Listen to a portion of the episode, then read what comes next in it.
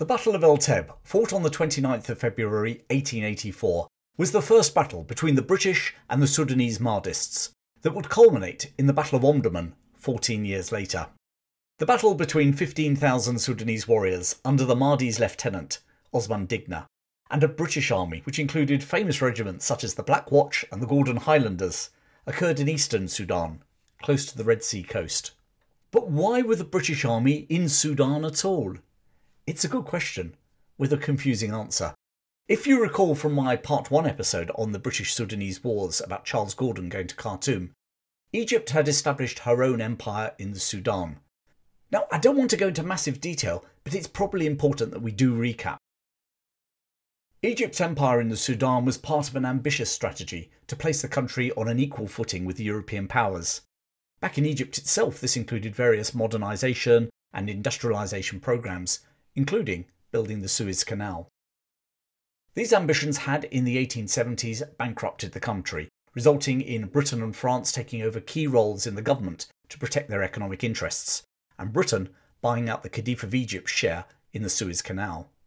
This humiliating situation resulted in an Egyptian army revolt led by Urabi Pasha, which in turn led to the British fearing for their interest in the Suez Canal and sending her army under the command of General Sir Garnet Wolseley.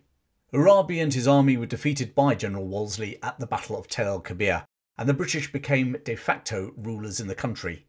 I say de facto because it all gets a bit confusing. Egypt was part of the Ottoman Empire, but effectively had been doing her own thing since the 1820s. But now, somewhat bizarrely, she was almost being treated like she was part of the British Empire, although not officially. And meanwhile, Egypt had her own empire in the Sudan. And in the Sudan, there was growing resentment at Egyptian rule. In the very year that Urabi Pasha had led his revolt in Egypt, a Sudanese revolt against the Egyptians erupted in the Sudan.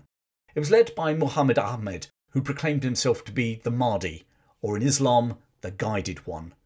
His end of days prophecy and anti Egyptian message electrified the country, and his forces swept through Sudan. Egyptian attempts to seize back the initiative from this charismatic rebel leader ended in disaster. A huge Egyptian army numbering 10,000 under retired British Army officer Hicks Pasha was annihilated by the Mahdi's dervish warriors. The Khedive of Egypt now asked the British for help. Prime Minister William Gladstone was loathed to get involved. Sudan held no strategic or economic value for Britain. The problem, however, for the British was that having effectively taken over Egypt, they had, by default, taken over Egypt's problems in the Sudan. So Gladstone's problem was now how to support the British sponsored Khedive in Egypt so his authority wasn't undermined, whilst not ending up in a costly and pointless war propping up the Egyptian empire in Sudan. Via his High Commissioner in Egypt, Sir Evelyn Baring, Gladstone applied pressure on the Khedive to evacuate the Sudan. In return for Egypt effectively withdrawing from her empire in the Sudan, Britain would provide support to enable that evacuation to proceed smoothly. Darling of the British public, Charles Gordon was offered to the Khedive to oversee the evacuation. Note Prime Minister Gladstone wasn't offering any military support to the Egyptians, just one solitary general to oversee the evacuation. This way, in Gladstone's mind, the British will have helped save the Khedive's precarious position in Egypt without risking British troops in the Sudan. It was a neat political trick, or at least it would have been if it had worked, and if Gordon had stuck to the script. Instead, Having arrived at the Sudanese capital, Gordon went off script, and rather than overseeing a military evacuation of the city, he decided to defend the city against the forces of the Mahdi. Meanwhile, another Egyptian army, under yet another former British officer, Valentine Baker, had landed on the Red Sea coast of Sudan to the east to rescue two Egyptian garrisons who were besieged by Osman Digna, a Mahdist supporting warlord. If you remember from the previous episode, Rather like the Hicks Pasha expedition, this too ended in disaster with most of Baker's force wiped out. With no Egyptian army left in Sudan and the Mahdi sweeping all before him, Gordon now found himself besieged in Khartoum with little prospect of relief. Well, certainly not from the Egyptians based upon their most recent performances. Meanwhile, in London, the press were in full cry. What was the government going to do to save Charles Gordon? The cry was taken up by General Wolseley. It was taken up by Queen Victoria. It was taken up in Parliament. Gladstone was being boxed into a corner that he had been trying to avoid all along. British troops would have to go to Sudan to rescue the renegade Gordon and show some sort of solidarity with the Egyptian regime. The problem for Gladstone was that any rescue mission to Khartoum would take some organising. Whilst there was a British army in Egypt, it was far too small to march the 1500 miles from Cairo to Khartoum through a country awash with the Mahdi's fanatical warriors. But he needed to show the British public that he was doing something, and fast.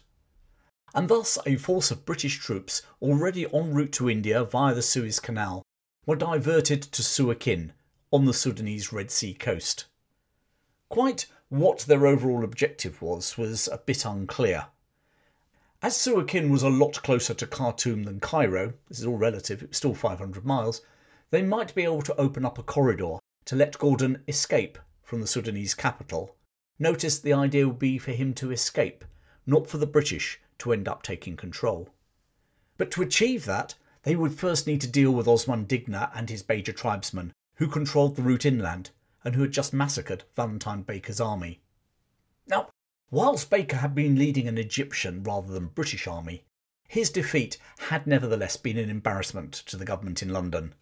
If nothing else, avenging his defeat would keep the press in Britain happy and off Gladstone's back. The force was under the command of Major General Gerald Graham, VC. Graham was a Royal Engineer who had served in the Crimean War, where he had received the Victoria Cross. He had also been wounded whilst taking part in the storming of the Taku forts during the Second Opium War in China. His force consisted of 850 cavalry, 3,300 infantry and sappers, and 28 guns. The cavalry were made up of the 19th Hussars and, ironically, Valentine Baker's old command, the 10th Hussars. All the more ironic, as Baker would actually accompany Graham on this expedition. The infantry brigade consisted of the 1st Black Watch, the 3rd King's Royal Rifle Corps, the 1st Gordon Highlanders, the 2nd Royal Irish Fusiliers, the 1st York and Lancaster Regiment, the Royal Marines Light Infantry, along with an attachment from the Royal Engineers. And finally, Graham's army was supported by 20 guns from the Royal Artillery, consisting of a mixture of 7 pounders 9cm Krupp's guns and mountain guns. Further firepower would be provided by the 162 men of the Naval Brigade, armed with two 9 pounder guns and six Gatling and Gardner machine guns. This is a very different army to the one that in the previous episode Osman Digna had just defeated. Not that he or his Beja warriors were worried. Despite never having actually fought the British, despite never having fought the British, these wild mountain warriors had been fighting invaders with success ever since the Roman times. One more invader didn't trouble them, especially as they now had modern rifles and artillery from their most recent victories. And Osman Digna gathered 15,000 warriors to teach the British a lesson. Graham's army began to land at Suakin on the 20th of February. Fifty miles to the south and slightly inland was the town of Tokar. An Egyptian force had been besieged there by Osman Digna's men, and indeed Valentine Baker's expedition was attempting to relieve it. Graham was now given orders to relieve Tokar and again show the British public as well as the Egyptian authorities that the British were doing something positive in Sudan. So it came as a bit of a concern when just two days later Graham was informed by some Egyptian soldiers that the garrison at Tokar had surrendered to Osman Digna after Baker's defeat. Not sure whether this intelligence was accurate, Graham decided to advance on Tokar in case the garrison was still holding out. As it was, the intelligence was correct, and the Egyptian garrison had surrendered, whilst the one at nearby Sinkat had been massacred when they tried to make a run for it. Moving by boat to Trinkitat, they marched on Tokar along the same route taken by Baker just two weeks previously. Baker, who was accompanying Graham, must have had a sense of deja vu. On the 29th of February, 1884, the British Army advanced towards the hamlet of El Teb. It was here at El Teb that Valentine Baker's expedition had ended in disaster. And just like two weeks previously, Osman Digna was waiting for them, but this time, instead of the 1,000 men that he had assembled to defeat Baker, he had 15,000. Up on the hill where the hamlet stood, the Beja had constructed gun pits and entrenchments to protect their Krupp's artillery. The British advanced in a square. To the front were the Gordon Highlanders, whilst the Black Watch formed the back lines of the square. The left side consisted of the York and Lancasters along with the Royal Marines, whilst the right hand side was formed of the Royal Irish Fusiliers and the King's Royal Rifles. Inside the moving square were the guns, whilst the cavalry were outside, waiting to charge. At 11.20, the Mahdi's forces opened fire with their newly acquired rifles and Krupp's artillery. And then the British did something the Beja weren't expecting. Unlike Valentine Baker's Egyptian army, rather than firing one volley and fleeing, they simply lay down. With their guns now having a clear line of sight towards their enemy, Graham ordered the artillery to open fire. It didn't take long to silence Osman Digna's Krupp's artillery based up on the high ground, whilst the Gatling and Gardner guns ripped into the ranks of the Beja warriors. With the Sudanese guns silenced, Graham ordered the infantry to resume their march, and as they did so, they ran into sustained rifle fire from the Sudanese Mahdists. It was now that the British cavalry under Colonel Stewart were ordered to charge down the British right flank, and as they charged, Sudanese warriors lay down pretending to be dead. Then, as the cavalry returned to their positions, they leapt up with their razor sharp swords to cut the hamstrings of the horses. The unseated riders were hacked to death. Lieutenant Colonel Barrow's horse was killed, and he came crashing to the ground. The dazed officer was surrounded by Beja warriors racing in for the kill. Suddenly, Quartermaster Sergeant William Marshall of the 19th Hussars spurred his horse through the throng, grabbed the officer, and galloped to safety. For this act of bravery, Marshall was to receive the Victoria Cross. He would rise from the ranks and end his careers as a lieutenant colonel in his own right, dying in 1920 at the age of 65. Apart from William Marshall, there was another Victoria Cross awarded at the Battle of El Teb. As the British square moved forward to close with the Sudanese, one of the Naval Brigade's Gatling guns moved slightly ahead of the line. Almost from nowhere, Beja warriors sprung up surrounding it. 42 year old Captain Arthur Wilson from HMS Hecla single handedly protected the gun and his injured men until the York and Lancasters arrived to the rescue. Arthur Wilson, VC, would go on to become an admiral of the fleet.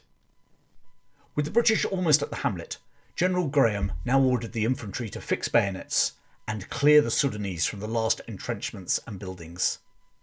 The seizing of the hamlet effectively brought the battle to a close. The stunned Beja warriors streamed off into the surrounding hills, leaving an estimated 2,000 plus of their comrades dead on the battlefield. In the two hour battle, the British had lost just 30 men killed and 149 wounded. 22 officers had been killed or injured, including Valentine Baker, who'd been hit in the jaw. The Battle of El Teb was the first time the British Army had been in action in Sudan, and it wouldn't be the last. Graham still needed to get to Tokar to relieve the garrison, he was still unsure of its fate. Failing that, his force might be needed to somehow evacuate Gordon from Khartoum. But apart from this setback at El Teb, the Mahdi's hold on Sudan was growing, and the opportunity for Gordon to get out of Khartoum alive was diminishing fast. And whilst Osman Digna had been defeated, his army, numbering over 10,000, had retreated into their mountain strongholds. The British had not heard the last of Osman Digna. Within the month, his warriors were once more facing up to the British, and this time they would actually break the British square. And that instant, all about the British square being broken by the Beja warriors at the Battle of Tamai, is the subject of my next episode. If you're enjoying my work, then why not join my supporters club, where you'll get my weekly newsletter and also a copy of my British History timeline. There's also an opportunity to join me for live discussions where we go into more depth surrounding my talks. You'll find a link in the description. Join me next time as the British face Osman Digna and his Beja warriors again at the Battle of Tamai. But until then, thanks for your support, keep well, and I'll see you very soon.